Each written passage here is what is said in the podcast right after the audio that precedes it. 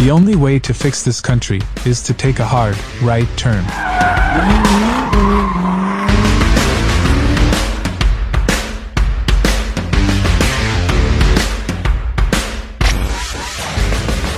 What's happening, ladies and gentlemen? And I mean just that, because there are no in betweens. Democrats ruin everything they touch. Anheuser-Busch is tanking.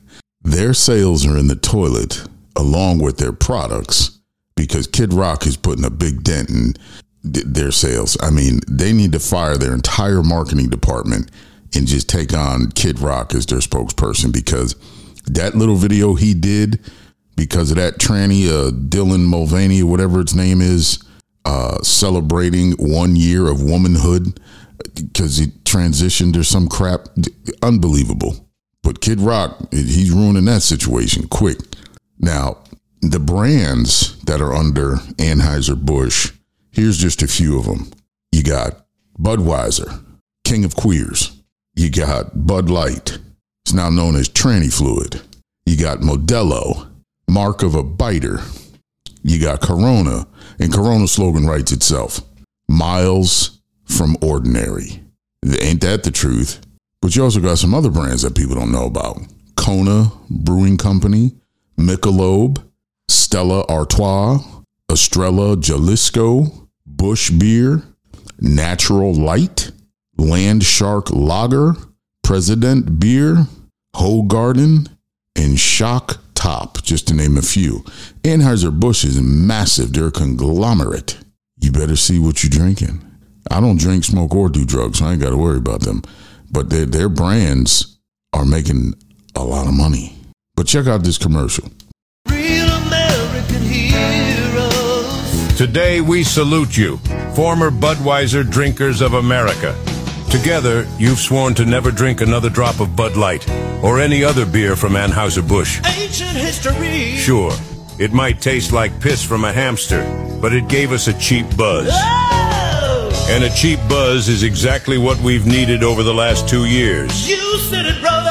So while there might be a tear in your beer and a hole in your heart, hold your heads high and know that today is a new day and there's other beers in the sea. Yeah, it's a parody. It's funny. We, we you know we see what it's about, but at the same time, people are getting sick of this. And I keep telling y'all is to run a transgender for president, and I think his big Mike Michelle Obama is a full wide open tranny. We'll see, right? We don't know. I'm just speculating, like we all do, but sometimes it's fun. And of course, fair use notice on all this, and we're a comedy channel, man. Don't take us seriously.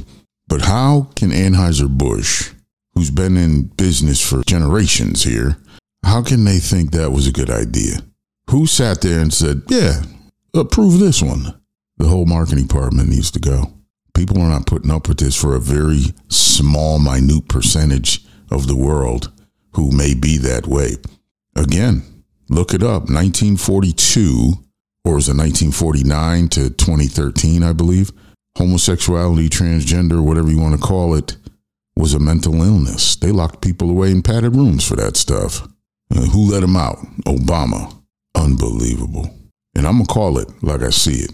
I mean, I'm not playing this, you know, game anymore. I've never called a man in a dress a woman. Uh uh-uh, uh, will not happen. Hold that thought while we take this quick break.